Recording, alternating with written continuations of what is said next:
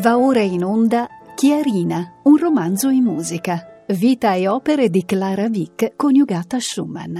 A cura di Francesco Di Laghi. Seconda trasmissione. Un nuovo studente in casa Vick.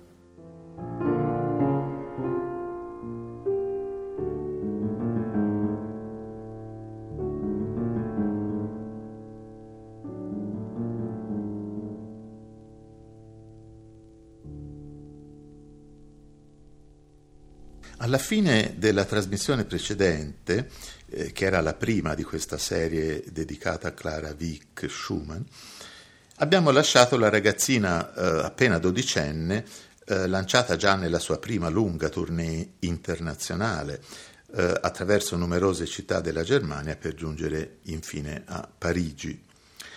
Siamo nell'autunno 1831 ma per entrare nell'argomento di questa seconda trasmissione bisogna fare un piccolo passo indietro.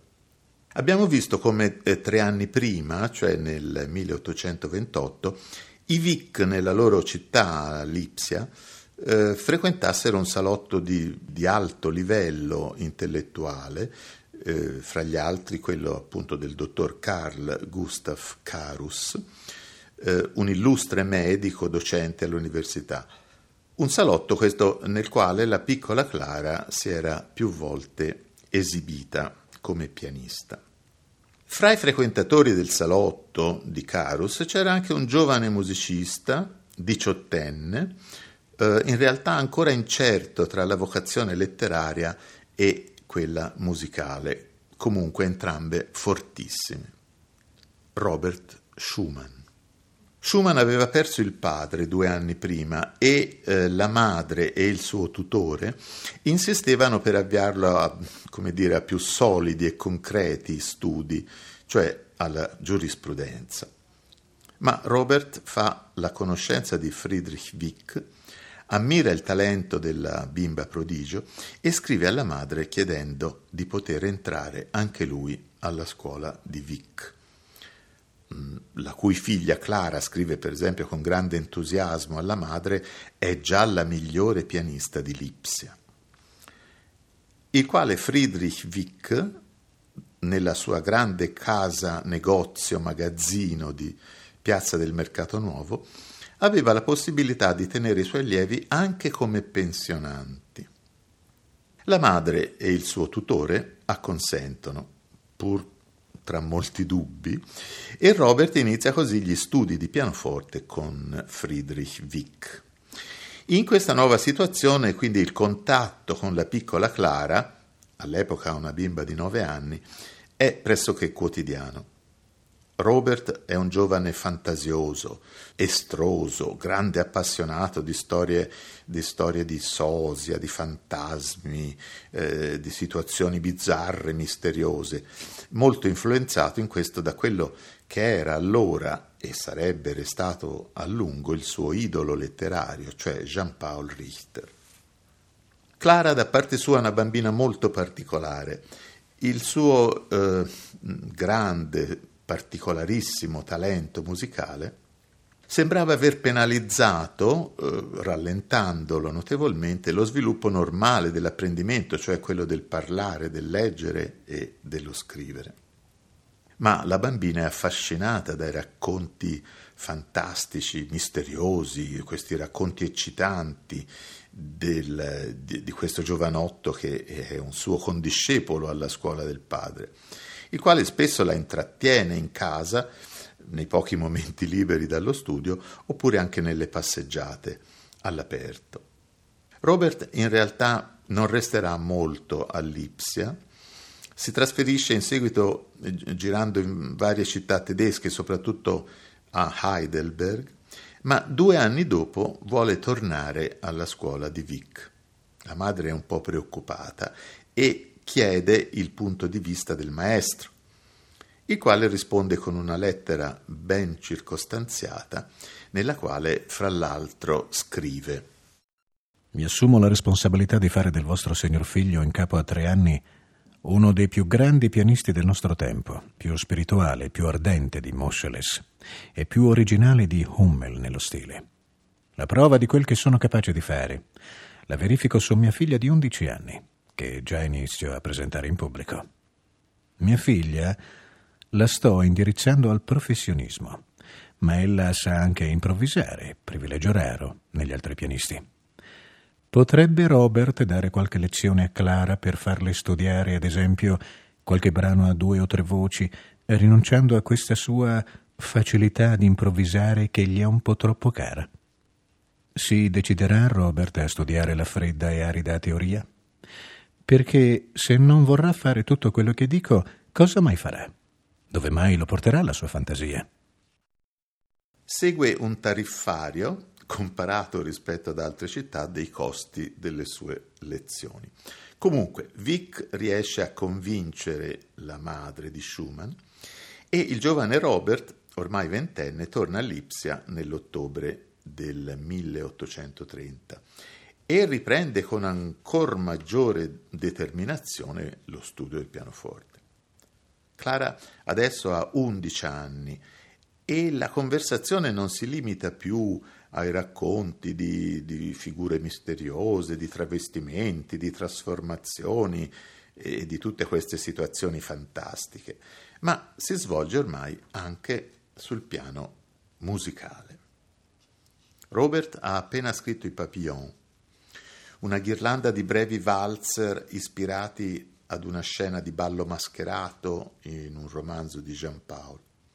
Clara li studia col permesso del burbero padre e li mette anche in repertorio.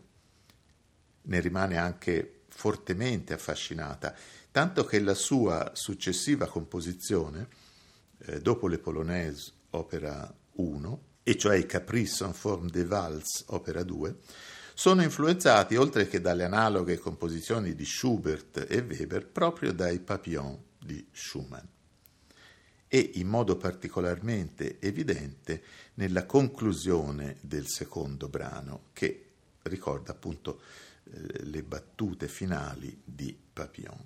Ecco dunque i primi due numeri dei Caprice en forme de valse di Clara Wick nella esecuzione di Joseph de Beenhouwer.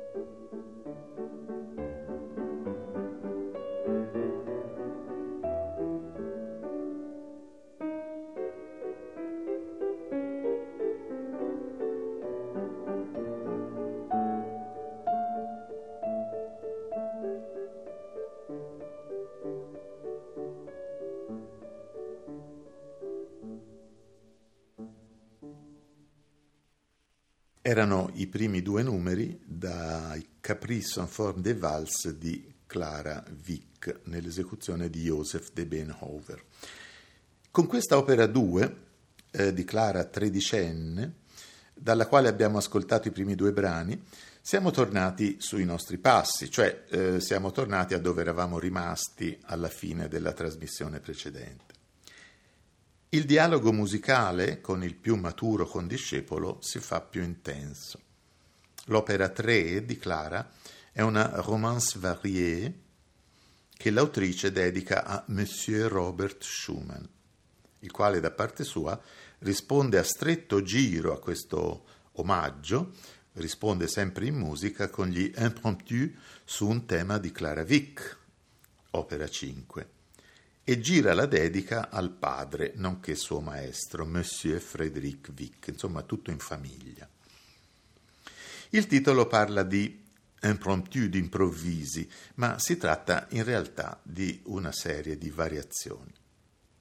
E vale la pena ricordare che questo stesso tema, vari anni dopo, sarà citato fuggevolmente anche in una composizione di Brahms particolarmente emblematica del forte rapporto che egli ebbe con gli Schumann, e cioè nelle variazioni su un tema di Schumann, opera 9. Ma ascoltiamo allora questa Romance variée, opera 3 di Clara, eh, una pagina che segue ancora lo schema eh, tipico della variazione Biedermeier, come abbiamo ascoltato nella trasmissione precedente da Henry Hertz. Sarebbe interessante ascoltare di seguito anche gli Impromptu Opera 5 di Robert, che è la risposta in realtà ben più originale, fantasiosa, anzi geniale, di Robert nel variare questo stesso tema. Ma questo ascolto sarebbe lungo e troppo lungo forse, porterebbe via molto tempo. Propongo perciò l'ascolto che è anche più raro rispetto agli impromptu opera 5 di Robert, l'ascolto appunto della Romance variée di Clara nella esecuzione ancora di Joseph de Beenhover.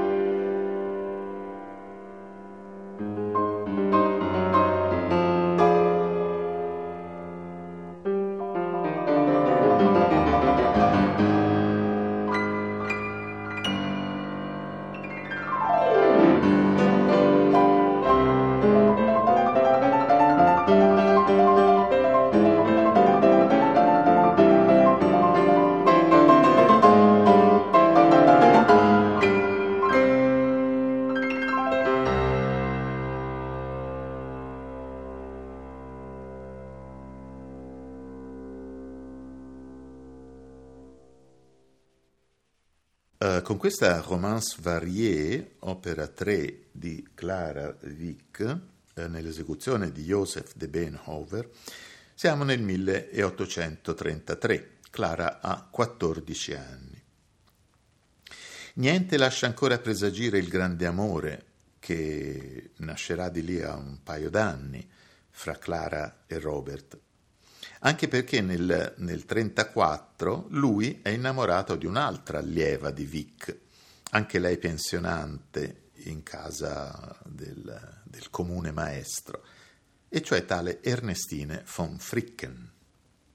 Una ragazza pare in realtà abbastanza insignificante, eh, sia musicalmente che personalmente, ma è a lei che dobbiamo la nascita di uno dei maggiori capolavori di Schumann, e cioè il Carnaval, opera 9. Robert ha già sviluppato quella sua complessa dimensione psicologica, secondo la quale la sua identità si sdoppia in due personaggi immaginari, Florestano e Eusebio. Il primo che incarna la parte di sé eh, focosa, entusiasta, eh, battagliera, intransigente. Il secondo, Eusebio, quella più introspettiva, più delicata, più quella malinconica e sognante. Personaggi che fanno parte di una, a sua volta immaginaria, lega dei compagni di David, David Spündler, che danno il titolo ad un altro capolavoro pianistico di poco precedente, il Carnaval. Questi compagni della Lega di David hanno il nobile scopo di combattere i filistei della musica e in generale i filistei della società, e cioè i conservatori, i tradizionalisti, i burocrati dell'arte. E è abbastanza curioso che in questa compagnia figuri con il nome sempre in codice di maestro raro anche Friedrich Wick, che in realtà, a ben pensarci, era il perfetto esempio di conservatore, anzi forse di filisteo. E Maestro Raro svolge il ruolo di trovare una, una sintesi saggia, eh, una sintesi autorevole dei dissidi di natura artistica fra Florestano e Eusebio. E tra questi immaginari compagni di David figura anche Clara con il nome ugualmente immaginario, di Zilia. Nel grande eh, vorticoso caleidoscopio del Carnaval, denso, una pagina densa di simboli segreti, criptici riferimenti alla fanciulla amata, a Ernestine, sfilano maschere tradizionali, per esempio Pierrot, Colombina, Arlecchino, ma anche maschere di personaggi reali, tra i quali Paganini, Chopin e lo stesso Robert nella sua doppia identità di Eusebio e Florestano. Ecco dunque il ritratto musicale dei due alter ego di Robert Schumann, Eusebio e Florestano, dal Carnaval Opera 9 dello stesso Schumann. L'esecuzione è di Claudio Arrau.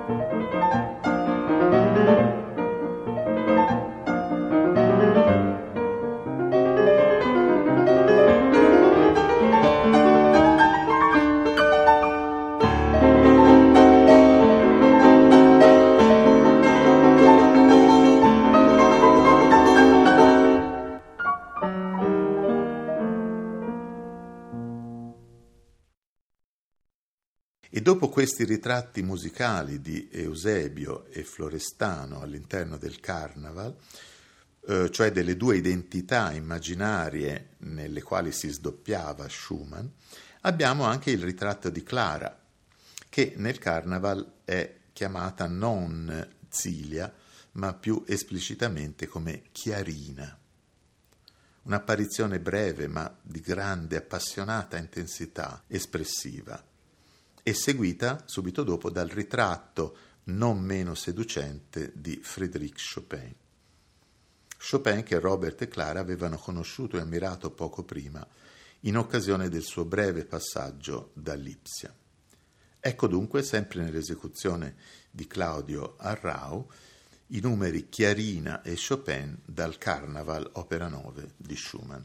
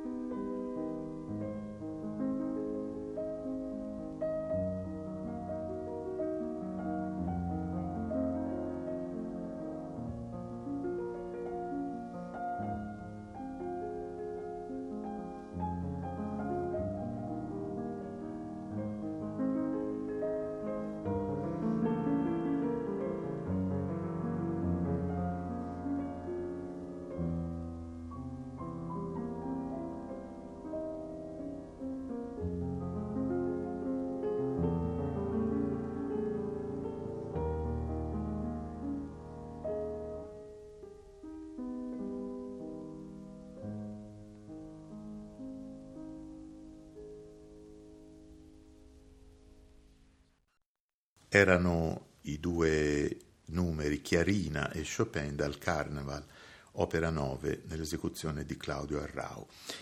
Sono questi anni di grande crescita artistica per Clara, anche e direi soprattutto grazie al contatto con la vivacità intellettuale, con, la, con questa straordinaria fantasia creativa di Robert. Quella stessa fantasia che Vic in un certo senso temeva e vedeva come un ostacolo alla, alla disciplina, al rigore del suo insegnamento. E adesso Clara, quattordicenne, dopo varie composizioni pianistiche di, di piccole dimensioni, si lancia in un'impresa di grande respiro, addirittura un concerto per pianoforte e orchestra. In questo caso le viene anche un po' in aiuto Robert nel lavoro di orchestrazione, un compito che lei non aveva ancora affrontato prima.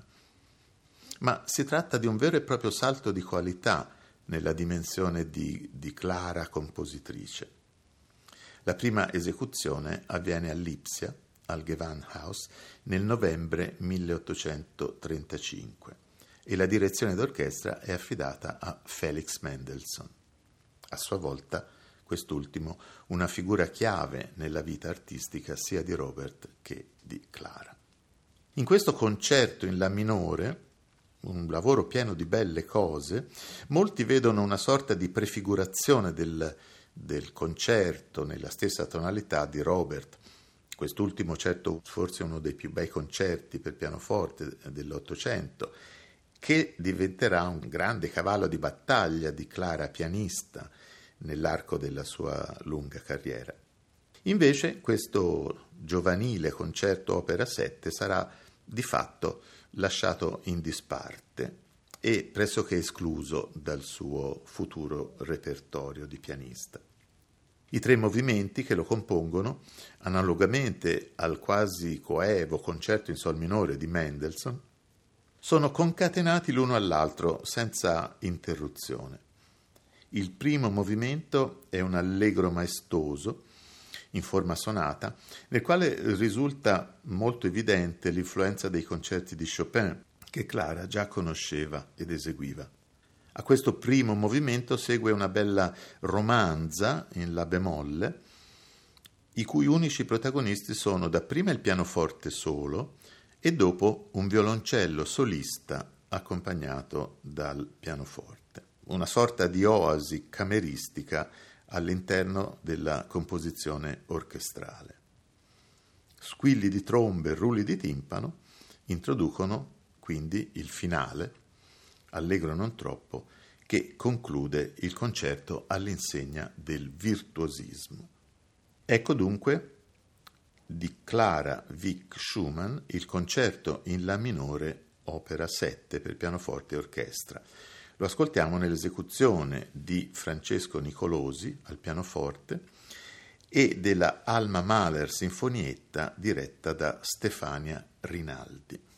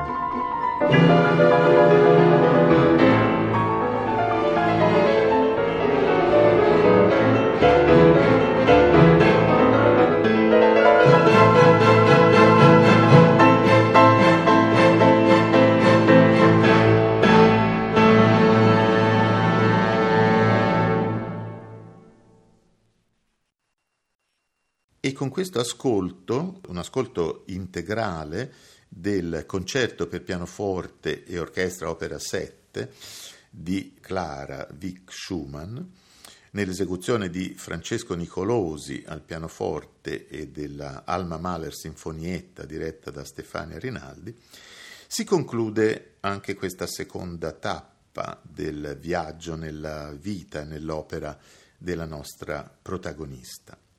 Nella prossima trasmissione vedremo come Clara Vick diventerà adesso e per tutta la sua vita Clara Schumann.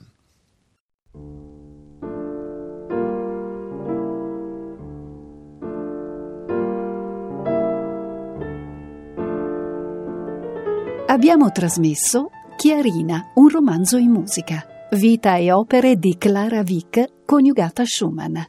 A cura di Francesco Di Laghi. Seconda trasmissione. Un nuovo studente in casa Vick.